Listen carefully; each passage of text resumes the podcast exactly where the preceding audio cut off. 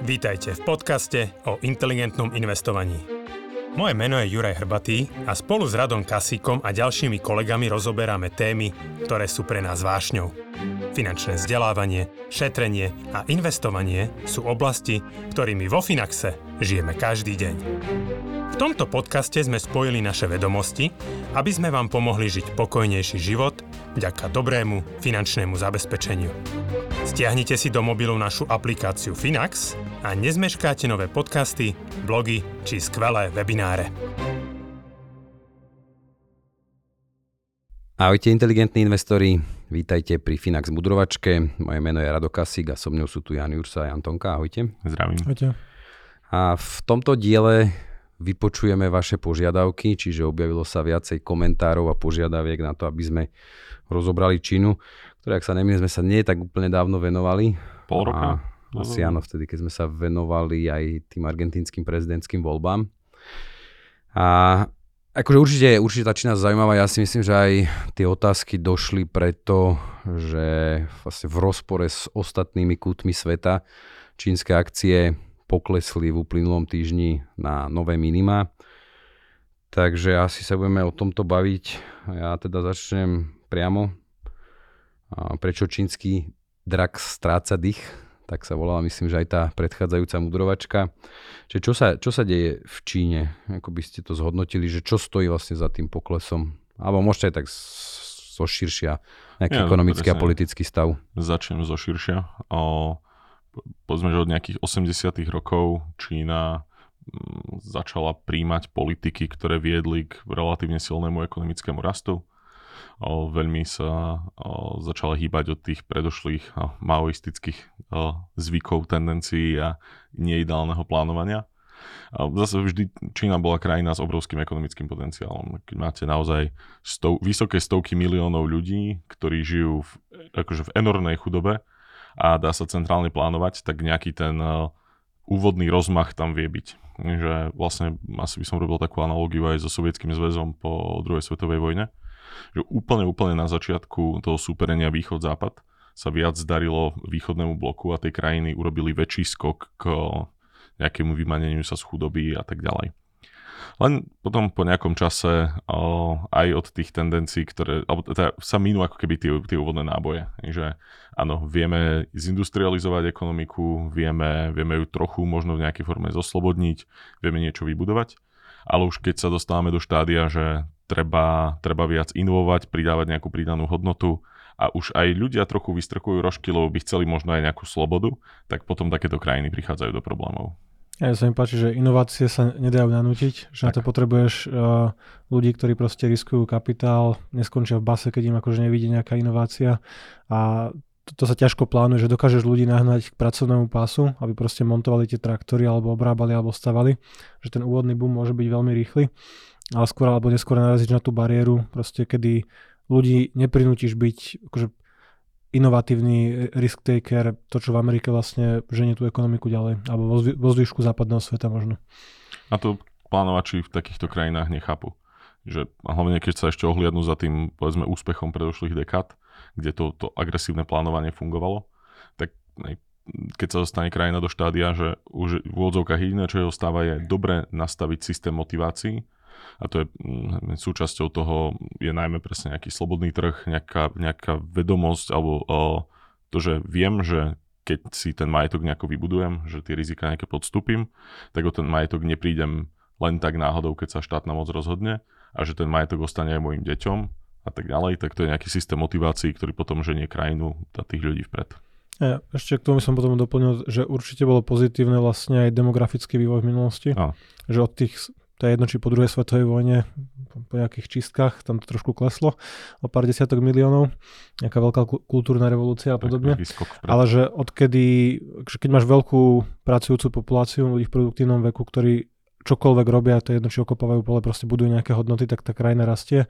Ale v posledných rokoch, akože vplyvom tej politiky jedného dieťaťa, tá demografická situácia v Číne je možno najhoršie na svete, alebo teda čo skoro možno bude najhoršie na svete. A populácia im reálne klesá. poplašne silné ročníky tiež nevydržia väčšine robiť, pôjdu do dôchodku, že aj výhľadovo tá krajina už nevyzerá tak dobre ako v tom čase rýchleho rastu, keď to bolo vlastne podporené aj rastom populácie. A oni majú ešte stále tú politiku jedného dieťaťa? Či to už nie? Uvoľnili ju, ale to znovu nenakopneš len tak, že tie rodiny si zvykli na nejaký vyšší životný štandard, častokrát plánujú mať jedno dieťa a druhé nebudú mať len kvôli nejakému smiešnému príspevku.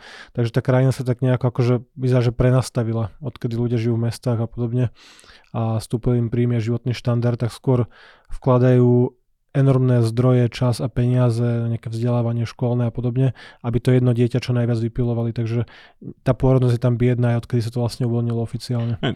Celkovo asi málo kedy vidíme, že rodinná politika by bola efektívne ovplyvňovaná takýmito politikami alebo takýmito nejakými krokmi. Že Číne sa ako veľmi ťažkou represiou podarilo enforcovať tú politiku jedného dieťaťa, ale v nejakej demokratickej krajine je priamne predstaviteľné. A oni to vyzerá, že predpokladali, že to len vypnú, zapnú. Že keď to zapnú naspäť tú pôrodnosť, tak ona príde. Len ako Janči vysvetlil, nie. Dobre, ja keby som možno tieto vaše prvé slova zhrnul, čiže taký prvý dôvod, prvý bod je, že centrálne riadená autoritatívna krajina narazila na nejaké hranice, mantinely tohto prístupu. Hej? Určite to je jeden z veľmi silných faktorov. A ono, asi celý svet tak nejak očakával, že tá centrálna riadenosť pôjde do úzadia, ale ono to práve ešte je fascinujúce, že ten trend je ešte otočený. Že posledných, možno povedať, takých 10 rokov, že tam jedna strana preberá stále viac a viac moci naspäť, alebo jeden človek viac menej. Že to, alebo ten čas, ktorý sme možno očakávali, že už bude trávený tým, že sa budú viac demokratizovať, tak oni sa viac vracajú k tej autorite jednej strany a jedného človeka. Čiže toto je podľa teba, alebo podľa vás tá zmena, ktorá sa udiala za 15 rokov, tak som chcel smerovať ďalšiu otázku, však pekne si aj premostil, že ja si pamätám, že keď som začínal v tomto odvetví, 2007-2008, tak vtedy všetci pozerali na Čínu, možno na ten BRIC, vtedy zo skupenia ako naozaj na záchranu sveta. A ako gro tých očakávaní budúceho ekonomického rastu sa práve kládlo na plecia Číny skrz všetky tie dôvody, čo si povedal, že malo byť nejaké uvoľňovanie, a mal tam byť extrémny nárast kúpnej síly, že obrovská populácia, ktorá keď v podstate sa stane nejakou to strednou vrstvou, zvýši sa príjem, tak bude neskutočný stimul pre celú svetovú ekonomiku. Aj vtedy to určite sa zhodneme, že vyzeralo, že áno, že oni síce chceli si udržať to centrálne riadenie, ale proste zavádzali tam tie prvky trhového hospodárstva, nazvime to aj nejaké súkromné vlastníctvo a tak ďalej. Že kde sa vlastne tá zmena nastala? Kedy sa to udialo? No, tá zmena prišla aj postupne, aj trochu potom možno skokovo, rozdelím to. A možno aj prečo? Ja si myslím, že tu ani nenastala možno nutne až taká veľká zmena v tej ekonomike, ale v tých očakávaniach. Bolo veľmi ľahké sa pozrieť na to, že Čína rastla, alebo zdvojnásobila HDP každých 8 rokov. A tak prirodzene očakávali ľudia, že sa to prejaví. A že to bude pokračovať tento trend. Že my to veľmi často hovoríme, že je ťažké hovoriť opak toho, čo je nejaký general názor a taký ten jednoduchý, intuitívny názor, že keď to rastie, tak to bude rásť. Že prečo by nie? A stále boli cestou hlasy, ktoré hovorili, že tak pozrite sa na tú demografiu a pozrite sa na podobné krajiny, ktoré presne Sovietský zväz, Severná Korea napríklad, aj prvých 20 rokov po vojne, ktoré presne najprv rástli, ale potom narazili na svoje limity.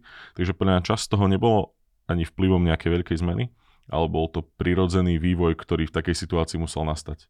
Napríklad tá demografia, nechcem sa tu tváriť ako neviem aký veštec, ale tak to je celkom intuitívne, že keď ľudia majú alebo každý pár má jedno dieťa, alebo 1,1 im to mohlo vychádzať, lebo niektoré si ako prežili tie pokuty za druhé dieťa.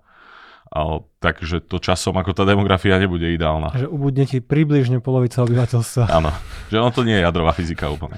A presne vieš aj kedy. Áno, dá sa to celkom predpovedať. Ale druhá vec bola taká tá neistota podľa mňa v tom, alebo že boli tu zlé predpoklady, že k tým inováciám sa Čína sama dostane. Lebo a podľa mňa až teraz s týmto obrovským príkladom Číny už vieme v úvodzovkách z istotou povedať, ak niečo také vieme povedať z istotou, že v takýchto plánovaných ekonomikách naozaj sa k tým inováciám nedostať. Lebo aj keď som teraz povedal nejaké historické príklady, ono ich nie je veľa. Môžeme sa pozrieť do dávnejšej histórie, že inovatívne boli krajiny, ktoré nemali kráľa, ale aj nejaké proste obchodné republiky, protestantské poväčšine, kde bola nejaká sloboda a tak ďalej. Ale že táto Čína podľa mňa tak výrazne viac zabetonovala ten názor, že ani s takým ekonomickým rozmachom, ani s takým počtom obyvateľov a s takým zároveň geopolitickým kľudom, ako Čína zažila za posledné dekády, ani za takých okolností oni nevedeli poriadne urobiť žiadne inovácie, ktoré neukradli. A ešte, keď hovoríš ten rok 2008-2009, že presne vtedy bolo na vrchole tá obľúba investovania do rozvíjajúcich sa krajín, lebo mali za sebou úspešnú dekádu. A že od nejakého 99. do 2008-2009, že americké akcie ako najväčší hlavný akciový trh svetový s najväčšou váhou išli do strany. V podstate si mal stratenú dekádu, nulový výnos, lebo celý ten trh sa snažil konsolidovať jednu z najväčších bublín, ako sme tu mali, technologickú bublinu koncom 90. rokov a začiatkom 2000. Čiže Amerika nerobila nič, stiahla za sebou veľkú časť vyspelého sveta a rozvíjajúce sa krajiny Brazília, Rusko, India, Čína, celý tento blok rastol a v zásade najvýnosnejšie aktívum tej stratenej dekády pre Ameriku a boli rozvíjajúce sa trhy, čiže vkladala sa do nich veľká nádej, že to, čo rastlo predtým, bude pokračovať, tak ako všetci teraz milujeme Ameriku, lebo rastla posledných 10 rokov perfektne. A čiže bola tam vlastne obľúba aj tohto a presne ako si povedal, tie technológie, že Západ aj v minulosti tak nejako viacej toleroval to, že Čína vykrádala, kopírovala, proste iba si to obrendovala sama, predávala tie technológie Západu a že zmenilo sa to jednak vnímanie investorov, že presne hospodársky rast HDP neznamená automaticky zisk pre investora, že to, čo sa stalo v Spojených štátoch alebo v Európe, že rastú zisky firiem, môžem investovať v tej krajine, lebo zarobím peniaze ako investor, že to pre Čínu neplatí, o tom si ešte povieme. Ale aj zvyšok sveta, hlavne Amerika pod Trumpom a celkovo tá nálada sa zmenila, kedy Čínu už nevnímame ako nejakého partnera, ktorého sa snažíme, nie že akože by sme boli všetci altruisti, ale vytiahnuť z biedy, že proste kupujeme ich lacnejšie tovary a je to proste nejaká obojstranne výhodná symbióza, že už ich mnoho krajín západného sveta vnímame ako geopolitického partnera, rivala, proste štát s inými hodnotami. A jednak už im ani nechceme dávať tie kvalitné čipy, ani tie dobré technológie. Viacej sa začalo vynúcovať nejaké duševné vlastníctvo, čiže oni zobrali takéto nízko visiace ovocie, všetko možné a teraz sú trošku akože na svojom. Došlo to nízko visiace. Už vyššie nezačiatno sú nízky. Kľudne sa dostaneme ešte aj k tomu a k tej geneze tých posledných rokov, ako sa to pohlo. Ale ešte jednu vec chcem tiež zašubecniť. Budeš to riešiť z politického hľadiska? Že to by ma tiež zaujímalo, že áno, k tomu či môžeme za tých 15 rokov akože zaznamenať aj nejakú zmeny v politikách, áno, celkom. Ale ešte k tomu, ako 2008-2009 všetci čakali, že už ako tá Amerika nepôjde, pôjdu tieto rozvíjajúce sa krajiny a tak ďalej. Tak presne boli tie zlé roky na akciových trhoch v Amerike, ale zároveň to sa pozrieme na to, koľko dekád sa hovorí o tom, že Amerika už príde o svoju dominanciu a Európa už je nepodstatná a teraz ako všetci ostatní sú tu tí lepší, moderní, neviem čo a tak ďalej, že tá tendencia podceňovať niečo, čo je dominantné dekády, je tu z nejakého dôvodu a pritom je úplne iracionálna, ale o zlatých petro, rubľo, juanoch, neviem čom, počúvame strašne dlho, ako to bude najnovšia mena a tak ďalej a tak ďalej. Kedysi to nebola len doména ako proruských trolov a konšpirátorov, ale bolo to keby, nehovorím, že úplne legitímny názorový smer, ale nemalo to tú geopolitickú konotáciu. Bolo to skôr o tom, že OK, tak ten ako hegemon, aj nie hegemon, to je akože fakt, že jedna dominantná krajina sveta úplne, to je slabé slovo ešte na to pomaly. Jediná superveľmoc. Že ona padne proste a bude nepodstatná a to sa potom pretavovalo aj do tých rôznych jednotlivých kategórií ekonomických akcií a tak ďalej. A hej, no, bavíme sa o tom 15 rokov neskôr a pozícia Ameriky je, ja si dovolím povedať, že násobne silnejšia oproti Číne, ako bola a oproti komukoľvek inému asi tiež. A ešte keď sa znovu pozrieme tých 10-15 rokov dozadu a všetci naháňali rozvíjajúce sa krajiny, komodity a podobne. Dneska Spojené štáty sú najväčší producent ropy v histórii. Sú proste svetová jednotka. Akože historicky žiadna krajina, som krajina počul, žiadna krajina tak veľa nevyprodukovala ako Američania za minulý rok. A toto by platilo aj si pre rôzne iné suroviny v zásade kdekoľvek, kde by sa rozhodli. Akože proste presne vďaka technológii, že ťažko hľadať nejaké negatíva, že niečo, čo by malo zasadiť Spojené štáty, alebo celkovo akože západný, viac menej voľný, slobodný trh, akože z toho piedestal aj pre investorov, aj pre celkový akože rast HDP, alebo aj potom aj akciového trhu. A toto podľa mňa, alebo že pamätajme si to vždy, keď počúvame zase tie veci, ako teraz sa rozpadne sa EU a USA už posledných 30 rokov každý druhý týždeň a budú mať občianske vojny a ja neviem čo, že hej, jasné. Te poviem, ešte sa pozrieť na tú politiku, alebo to politické vedenie sa tiež nejako výrazne zmenilo za tých 15 rokov, alebo vtedy to bolo len pod nejakou takou prikryvkou a že tá filozofia bola stále rovnaká? Ani tá filozofia nebola rovnaká. Minimálne, keď nič iné, tak oveľa viac tolerovali tí predošlí lídri o nejaké svoje časové limity, ktoré mali dané. A to aktuálny prezident Xi trošku prerobil tieto pravidlá, aby tam mohol byť dokedy chce. On je tretie vládne obdobie? Tretie, hej. Ale tam to majú také trošku zložitejšie podľa mňa, že či si aj prezident a šéf strany, on ako urobil konsolidáciu týchto rôznych silových pozícií. No ale v každom prípade ešte aj v jeho myslení, v tom minimálne ako sa prezentoval, vidíme počas toho vládnutia výrazné zmeny. Že on je svojím spôsobom pekný dôkaz toho, prečo tam tie obmedzenia na tie vládne obdobia, na tie akože obdobia pri moci sú. Lebo človeku z tej moci proste časom prepne. Vidíme v Rusku. Áno. A v Rusku sme to videli vždy. A tu mu preplo, ale drží tú stranu v hrsti výrazne, alebo tak výrazne, že sa mu podarilo tie pravidlá úplne komfortne zmeniť. Vybudoval si kvalitný policajný štát a zmenil dosť aj retoriku v tom smere, že vníma ten západ ako silného nepriateľa, proti ktorému v nejakej forme treba bojovať. A táto hra, ktorú hrajú na dve strany, stále je celkom smiešná. Že na jednej strane vedia, že ak by ich zasiahli také sankcie, napríklad ako Rusko, tak utrhubu do týždňa. Ale na druhej strane potrebujú sa tváriť najmä dovnútra ako obrovská silná veľmoc, ktorá ide so všetkými zatočiť. A snažia sa vybudovať najväčšiu armádu, budujú lietadlové lode a tak ďalej a tak ďalej. Čiže je tam značný posun ešte viac k nejakému takému autoritárskemu charakteru. A aj Čína sa posunula veľmi v tom, že či ten západ je jej partner alebo nepriateľ. Ale tam by som povedal, že ona, teraz tak zvonku asi vyzerá, že ona celé dekády bola skôr tak nastavená, že OK, tak budeme s tým západom kamaráti, kým sa nám to hodí, kým my sa tu dáme dokopy a potom si môžeme zobrať naše miesto na zemi. A teraz majú už taký pocit, že už dosť vyrastli, že už sú dosť silní akože ekonomicky a vojensky a vystrkujú proste rožky. A hlavne si to mysleli pár rokov dozadu. Hej? Teraz vyzerajú, že to myslia trochu menej. Pár rokov dozadu tam prebudovávali si ostrovy v Juhočínskom mori a brali tam územie pomaly bez toho, aby niekto im na to niečo povedal. Budovali obrovské iniciatívy v juhovýchodnej Ázii, v Afrike, oveľa viac investovali do Európy, že tá snaha o ten celosvetový vplyv tam bola veľmi viditeľná. Na jednej strane aj Západ to najmä formou Trumpa do veľkej miery zatrhol, ale na druhej strane im na to aj nevypálila im väčšina tých vecí tak, ako chceli. Či už kvôli tomu, že oni, tak ako my nechápeme ich, oni nechápu nás. Že oni neúplne rozumejú tomu, že prídu do nejakej krajiny, niečo tam pokupujú, sposľubujú a tí ľudia napríklad nemusia byť o 3 roky pri moci.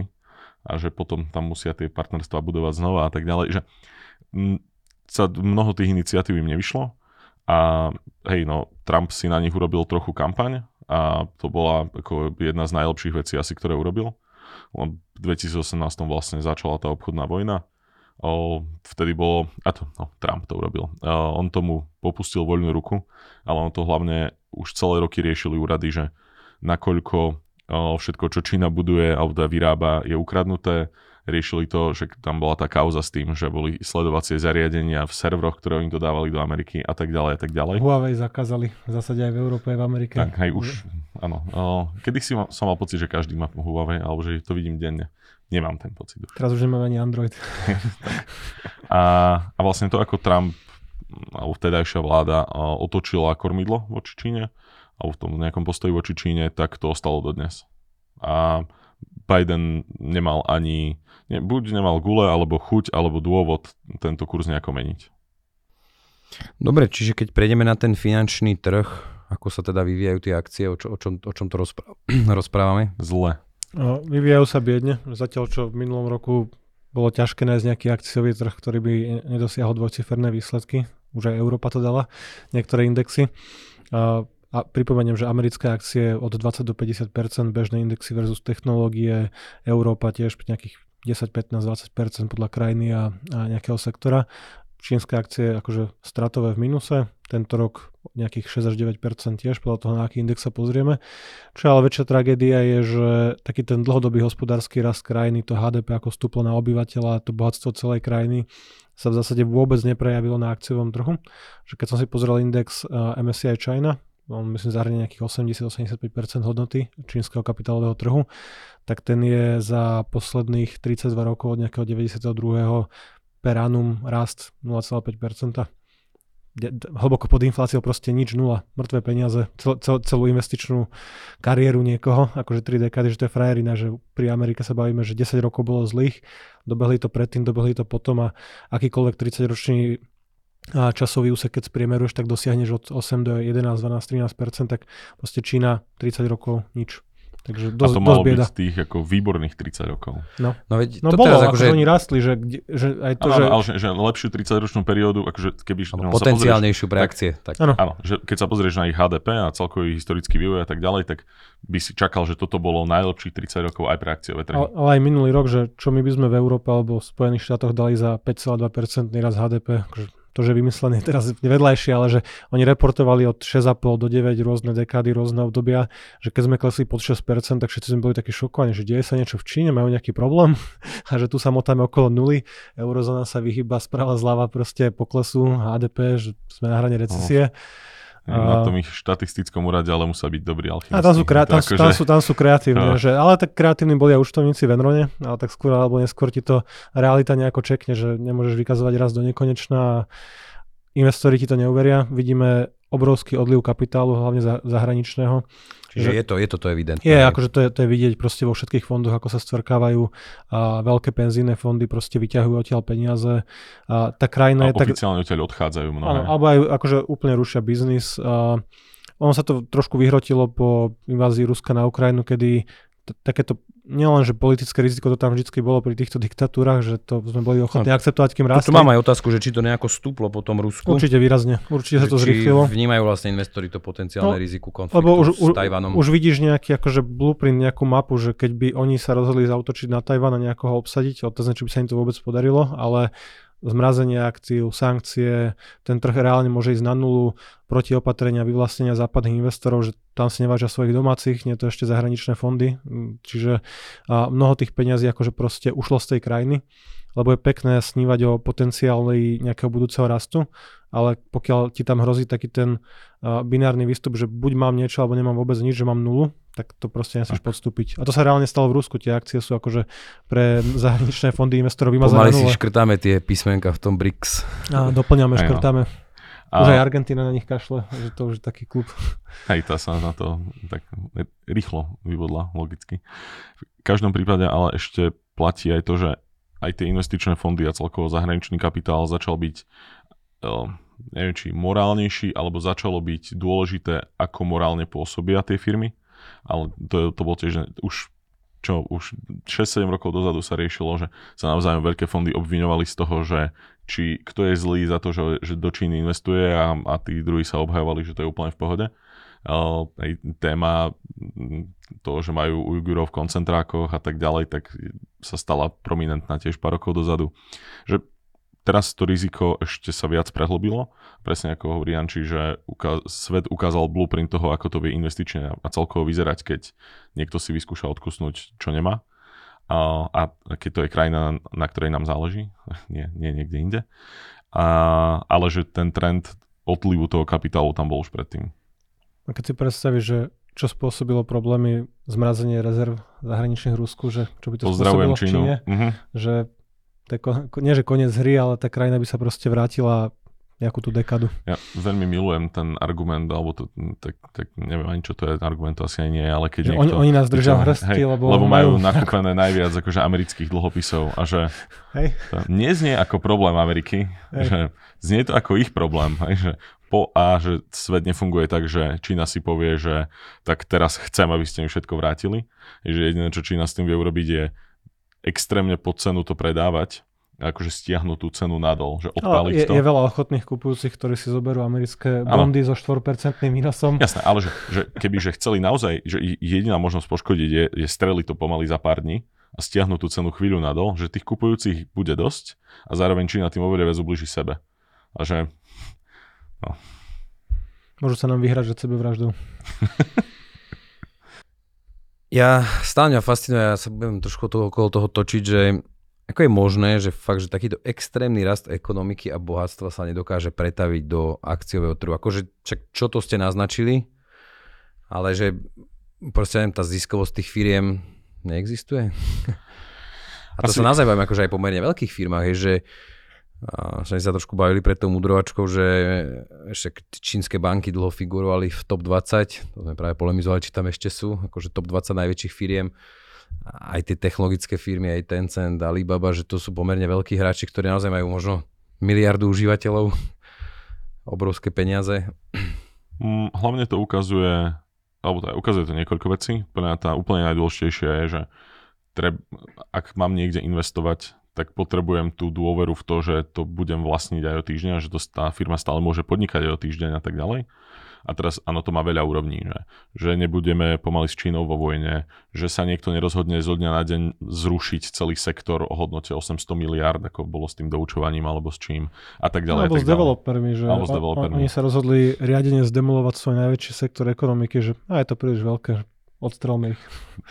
Takže keď neexistuje v tom investičnom svete nejaká tá právna istota, alebo ako to mám nazvať, tak na tej hodnote sa to potom ani ten rast tej ekonomiky nevie poriadne prejaviť. To je pre mňa ten úplne najdôležitejší faktor, že je mi jedno, aký zisk za dolár ceny si kúpim, ak neviem, či ho rok dostanem. To je takú zhrnutá. Akože toto určite súhlasím, že to sa do toho ocenenia musí prejaviť, to vyššie riziko, akože v nejakom nižšom ocenení. Ale stále, že akože taký ekonomický rast musel priniesť nejaký rast zistkovosti. Zároveň podľa mňa veľmi tá bublinovosť celého toho trhu a to, koľko štátnych zásahov sa tam robilo. Ako fakt pár rokov dozadu, tak som hovoril presne pred podcastom, že nahnali tam farmárov, nech nakupujú akcie, oni pomaly nevedeli ani, čo robia. Že to vyzeralo, asi najlepšie to pripomínalo 30. roky a akciové trhy vtedy, keď naozaj každý náhodný človek, čo robil úplne náhodnú robotu a ledva vedel, čo je dolár, tak nakupoval akcie. Papierik v peňaženke. Tak. Takže toto tam tiež hrá určite veľmi veľkú rolu, ale za mňa je to proste neistota vo všeobecnosti. Že... Neistota, neváženie si súkromného vlastníctva, alebo tu ani nevieš, čo môžeš tým ziskom veriť, že nejaká pološtátna vlastnená banka, že mnoho tých najväčších firiem sú proste súčasťou štátu alebo štátne riadené podniky, že áno, napadne ťa Alibaba, Tencent, že to sú tie lepšie príklady, ale aj tam sme videli, že aj to vedia zostreliť. A jedným rozhodnutím, keď na nejaký čas. Že sa objavil? On sa vtedy objavil a vraj to nemalo nič s čínskou vládou. Sabatikal si potreboval, aby som bol unavený, uťahaný. Tak jedného dňa sa už neozval. To sa úplne stane aj Mark z Mety, proste z Facebooku si dá paročnú dovolenku, keď niečo povie a neobjaví sa. Čiže presne tá dôvera, to, že sú to vlastne štátom vlastnené spoločnosti a celkovo, presne ako si povedal, že akcionári sú primárne domáci retail, že na zahraničných trhoch na západe máš stabilné dlhodobé peniaze, penzíne fondy, proste ľudia investujú cez takéto inštitúcie veľké, kdežto tam to je drobný retail, ktorý to proste gamblí, preženie. Aj dlho bolo zakázané vôbec zahraničným subjektom priamo do tých akcií čínskych, tých mainland investorov, to ešte stále tak? Či? Nie, ale oni takto to zase zo všeobecným, že Čína veľmi rada robí to, že oficiálne zakáže niečo zahraničným a to sa super ako prezentuje dovnútra, že tu len my si domáce si nedáme, podržíme si to. A potom vznikne joint venture niečo lokálneho a zahraničného. A či už to robili presne v investičnom svete, alebo to robili v aj výrobe aut, všetko možnom, aby to mohli ukradnúť. Je potom typicky odstrihli toho západného partnera. Áno. Máme čínsku firmu, ktorá vyzerá ako Amazon, ale nie je Amazon. Vznikla náhodná nová čínska firma, ktorá zhodou náhod vedela vyrobiť presne také auto. A potom ešte k tomu vlastne k tej celkovej nedôvere, falšovanie čísel a podobne a masívne vydávanie akcií, čiže nariadenie akcionárov. Že tebe aj keby rástol zisk na akciu v nejakej firme tempom, neviem, 5, 8, 10% ročne, pokiaľ ty ako firma budeš stále vydávať nové akcie, lebo to je pre teba vlastný zdroj financovania sa, alebo to proste hodíš na ten domáci retail a vybereš tie peniaze pre seba na odmeny, na čokoľvek, na lokálne nehnuteľnosti, tak ten rast na jednu akciu, keďže počet vydaných akcií stále stúpal a stúpa rýchlo, aj v porovnaní s nejakou Brazíliou, Indiou alebo Južnou Amerikou. A tie čínske firmy proste vydávali masívne viacej akcií. Čiže sa to nemusí prejaviť pre teba ako akcionára, že presný opak vidíme v Spojených štátoch v Amerike, kde mnohé firmy typicky skupujú svoje akcie formou nejakých buybackov, že majú prebytočnú hotovosť, nevyplatia to na dividendách, je daňovo efektívnejšie znižovať počet akcií v obehu. A Apple je v tomto proste úplne super, že oni môžu držať zisky na nejaké úrovni, to je jedno 100, 150 miliard, akékoľvek číslo si myslíme, ale keď klesá počet akcií v obehu, tak tá akcia má nutne väčšiu cenu, lebo ty vlastníš väčšiu časť toho podniku. A toto sa deje skrze celý akože rozvinutý svet. Že buď vyplácaš dividendy, alebo to proste skupuješ náspäť, že v Číne vydávaš akcie a riediš to, takže tam tá hodnota sa nemusela nutne dostaviť potom. Čiže z tohto titulu vlastne mohli tie zisky aj naraz, len sú stále delené medzi väčší počet akcií. A vo finále je to tým pádom, že na akciu to nevychádza. Bez dopadu. Áno, a takže možno by sa niekto mohol opýtať, že prečo sa toto nedeje na západe? A to sa to deje akože v mladých firmách, ktoré potrebujú ten kapitál, ale na vyvinutých kapitálových trhoch tie firmy majú lepšie možnosti, ako sa financovať často. Alebo keby toto robili veľmi, tak manažment je zvrhnutý, príde tam niekto, kto tam tie akcie, ako prvé tam príde niekto, kto akcie skúpi, vymenuje svoj board, ovládne tú firmu a robí proste iné kroky. Len tu tieto zase trhové kontrolné mechanizmy neexistujú a zároveň neexistujú veľmi dobré možnosti, ako nie, že neexistujú možnosti financovania, ale toto je veľmi príliš ľahké, aby to nerobili firmy.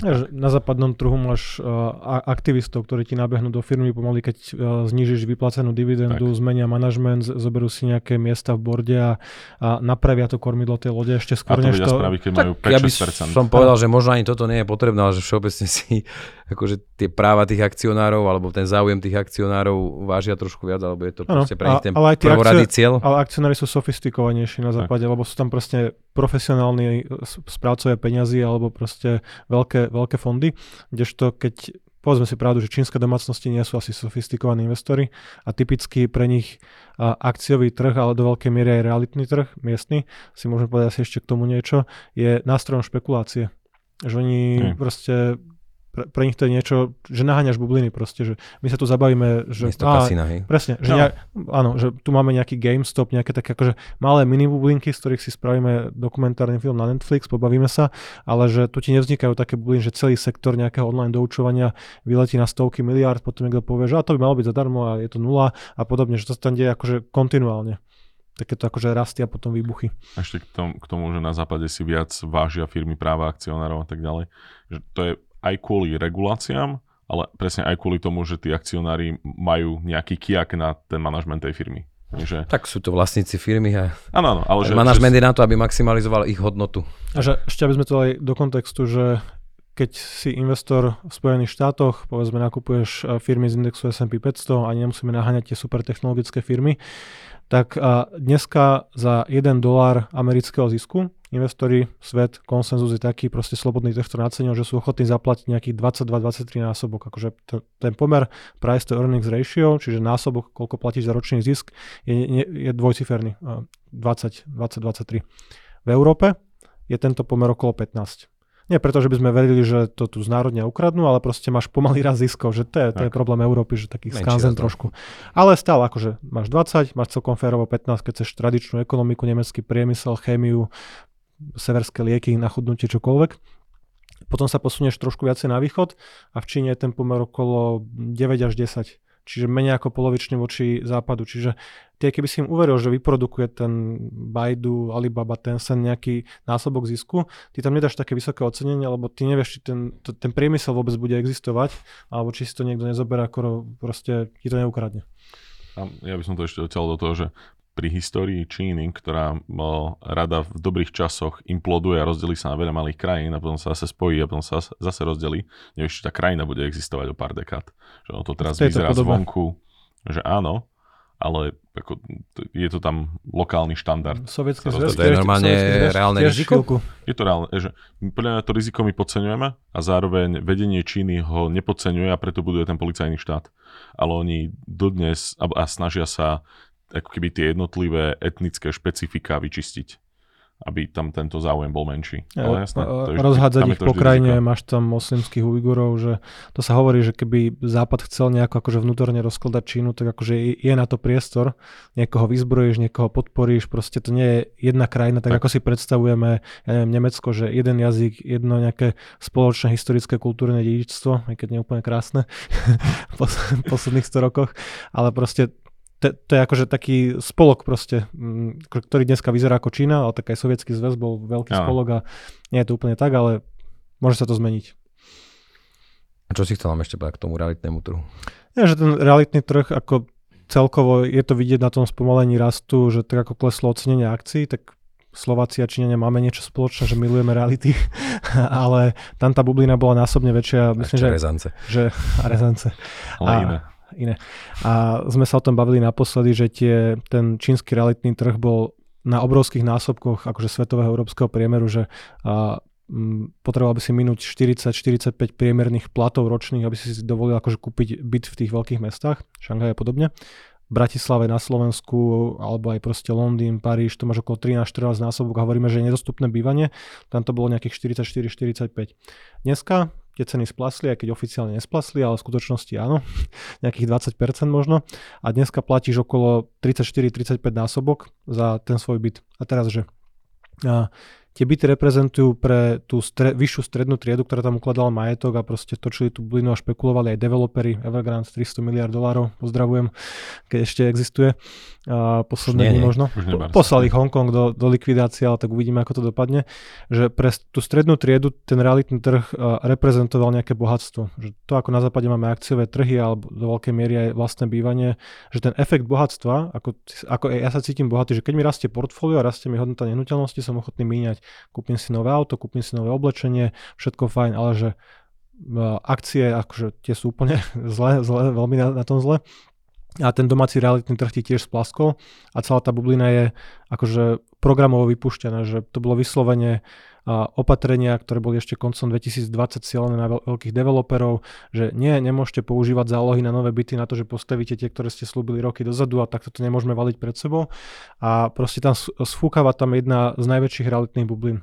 Že to, čo sme mali v Spojených štátoch 2005-2006, ten pík, že to je smiešné. Že to bolo nič, že Američania bežne dneska platia 6 až 7-8 násobok ročného príjmu za nehnuteľnosť, predtým to bolo trošku viacej. Bratislava je oproti tomu oveľa väčšia bublina, alebo akože nacenená, až to sa nedá porovnať s tým, čo máš na vlastne čínskom pobreží v tých veľkých mestách. Čiže celkovo že domácnosti proste sú neisté, stredná trieda nevie, čo má robiť s peniazmi, alebo teda keď nevieš, čo máš robiť, tak splácaš dlhy a skôr tie peniaze hromadíš. Číne sa reálne bavíme o tom, že prehúpnú sa do deflácie alebo nie. 10-ročný čínsky dlhopis nesie 2,5%, americký 4%, lebo proste už sa berá ako isté, že centrálna banka bude musieť zasiahnuť a podporiť spotrebu. Alebo proste domácnosti nemíňajú. To je zaujímavé, ja som chcel prejsť teda akorát k tomu výhľadu.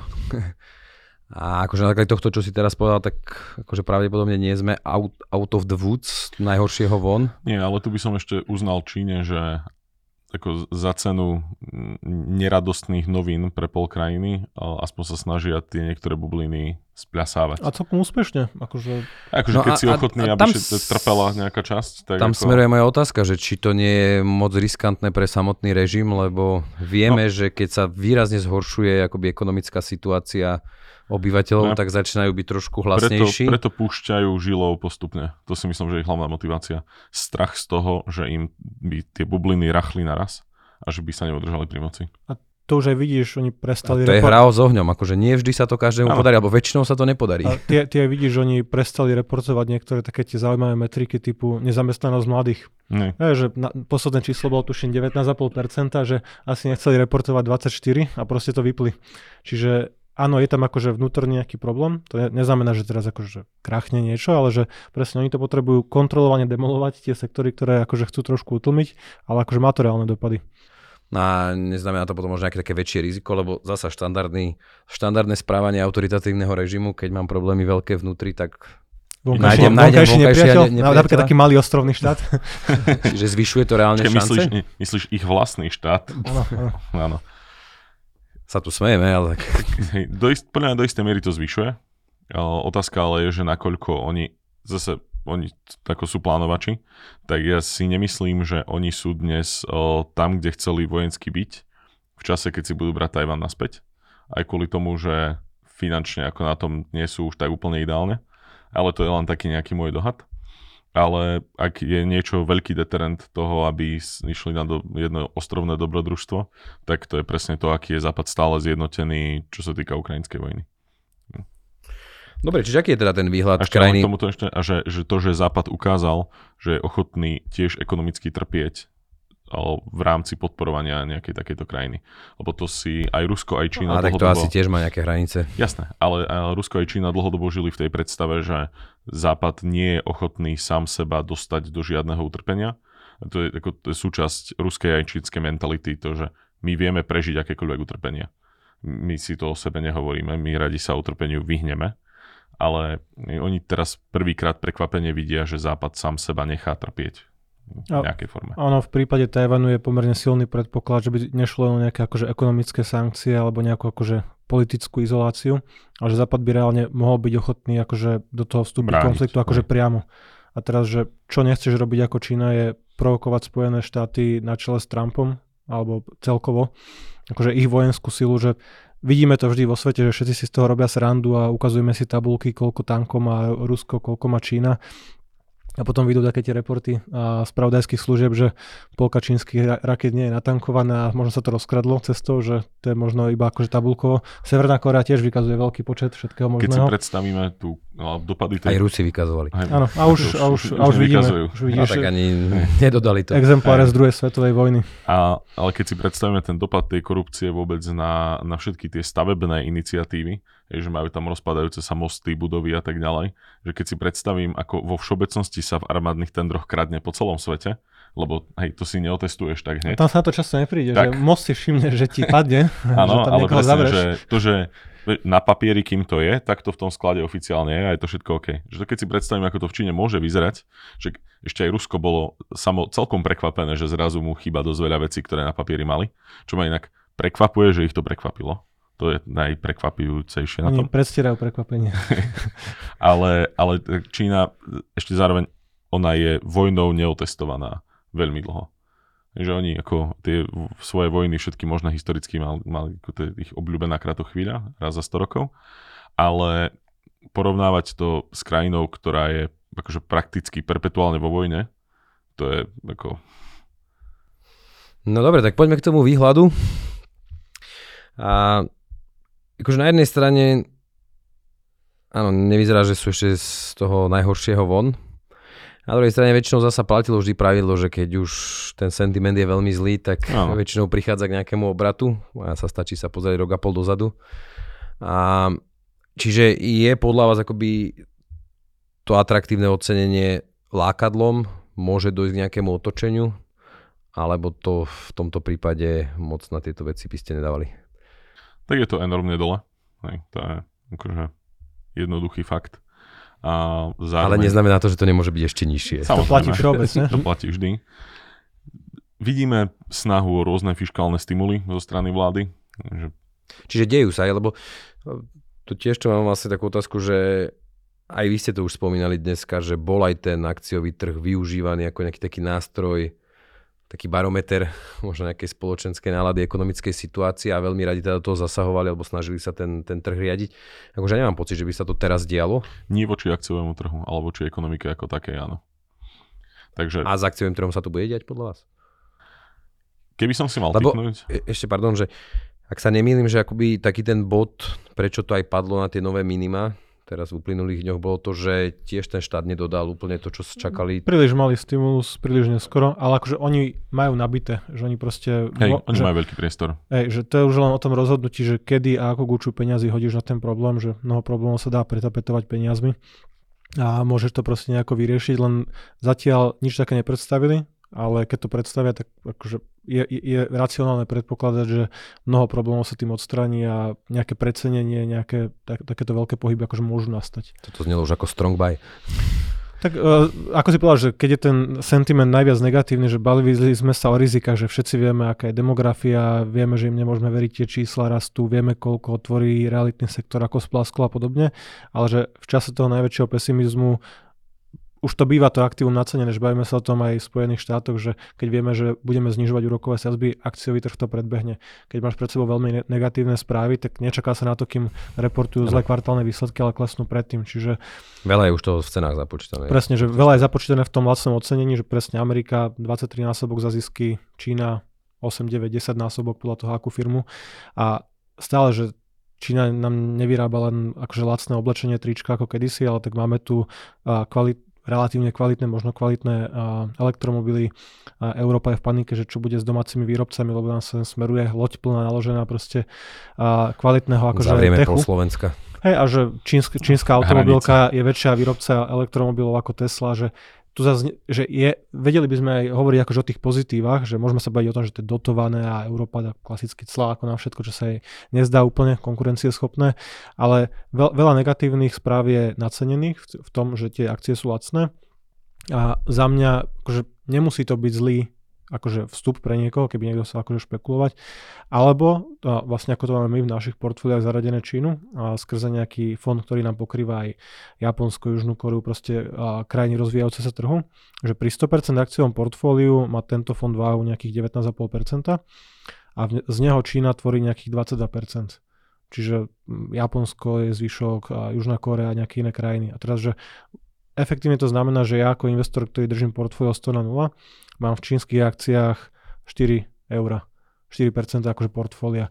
To je dôležité, lebo určite by tieto otázky prišli. Že nie je to veľa, má to potenciál, akože samozrejme klesnú na 3, o tretinu, ale má to potenciál kľudne stupnúť akože podstatne vyššie. A nezabúdajme, že Čína je druhá najväčšia ekonomika po Spojených štátoch, že áno, neprejavilo sa to na raste akciového trhu, to ale neznamená, že ďalšia dekáda alebo dve musia byť akože nutne rovnako zlé. A skôr alebo neskôr, hovorí sa o nejakej dekáde 10 rokov, že Čína veľkosťou prekoná akože HDP Ameriku, funkciou proste počtu obyvateľstva a podobne. Čiže povedať, že táto krajina nepatrí do portfólia pre politické rizika, akože to by si mohol presekať, by ti tam zostali Spojené štáty a pár slobodných krajín viac menej. No. Súhlasím s tým, že to patrí do portfólia a presne, že v nízkej váhe, lebo áno, nechceš ísť do rizika, že ti tam ujde dosť dobrý rast v prípade, že tá ekonomika alebo vláda urobí niektoré zmeny, ktoré by viedli k tomu, že sa začne prejavovať ten ekonomický rast aj na cene akcií. Na druhej strane, že stále na túto stranu súhlasím aj s tým, že keď je ten pesimizmus taký veľký, tak často je to dobrá príležitosť. Ale tretia vec, že keď sa bavíme o tých fiškálnych stimuloch, ktoré prídu a to, ako sa bude tá vláda snažiť nejako tú krajinu oživiť, tak áno, hlavná otázka je, či sa to prejaví na akciových trhoch. Lebo oni potrebujú zachrániť ekonomiku, nepotrebujú nutne zachrániť akciový trh. A to, čo oni aktuálne robia, že ako som hovoril, že postupne púšťajú žilou, ja by som to možno prirovnal k tomu, keď centrálne banky v západných svetoch, v západnom svete zvyšujú sadzby, že ako, komplikujú to možno trochu, aby sa vyhli nejakému väčšiemu prúseru a nabíjajú si pri tom trochu zbrane. A hej, Čína proste má ten zásobník nabitý poriadne, vie tých fiškálnych stimulov robiť veľa, odsekla niektoré naozaj akože choré časti tej ekonomiky, spôsobom sebe vlastným teda, ale hej, pre mňa najväčší otáznik je, či sa to vôbec prejaví na cene akcií. Dobre, ja ešte doplním teda nejaký disclaimer, že teda toto nebolo žiadne investičné odporúčanie, nikomu adresné, čiže je to len vyslovene polemika, na základe ktorej určite máte investovať. A ešte možno otázka ohľadom samotnej tej politickej garnitúry, že či výhľadovo vy vidíte alebo viete si predstaviť nejakú zmenu v tomto smere? Že k lepšiemu? K horšiemu viem. K lepšiemu v tento moment vôbec. Nič ti nenasvedčuje tomu, že by sa malo nejak, takže dobre, možno zo dňa na deň zmizne ten človek a bude tam nejaký iný diktátor, ale akože nič nenasvedčuje tomu, že by sa tá krajina mala viacej otvárať, alebo že by sa mala prerábať na demokraciu západného štýlu, že tam asi nie sme, že skôr sme to zatiahli akože do druhej strany. Tak. A určite existuje nejaký historický príklad, ale z tých nejakých veľkých krajín mi nenapadá, že kde by úmrtie diktátora niečo výrazne zmenilo v krátkodobom meradle. Hej, to je musel byť akože veľká náhoda, že prišiel naozaj niekto, kto vyzerá ako diktátor a nakoniec povie, že bude taký umiernený a rozvážny. Hej, tak to mi príklad napadá. Na hrane. No, to je také na hrane. Že niekto, kto by to bol proste ochotný akože rozbiť oproti tomu, ako si to vieš predstaviť. Musí presne hrať tú hru, že ukázať tým silovým, že on je ako, on je ich a potom ich oklamať. No. A nejaký taký vnútorný rozkol tam hrozí? Nejaká malá revolúcia? Podľa mňa tam každý deň, ale ako, ak sa to stane, takéto krajiny, ktoré majú takúto formu kontroly štátu a všetkého, tak veľmi ťažko sa v nich predpokladajú nejaké revolúcie. A to sú presne veci, ktoré sa vedia udiať pomaly, že zo dňa na deň a takou kopou náhodných faktorov, ako prejsť do úspechu. Ale hej, ťažko povedať. No dobre, tak ja vám teda veľmi pekne ďakujem. Ja verím, že sme uspokojili požiadavky a otázky ohľadom Číny, že sme naozaj ich všetky zodpovedali a že zhruba toto bolo to, čo vás zaujímalo, alebo ako by ste vykladli tie otázky. Čiže ja vám veľmi pekne ďakujem zase za cenné insight, za cenné informácie, za mňa určite výborné. Teším sa do skorého videnia, do skorého počutia opäť. Ďakujeme za vašu priazeň. Majte sa pekne. Ahojte. Do počutia.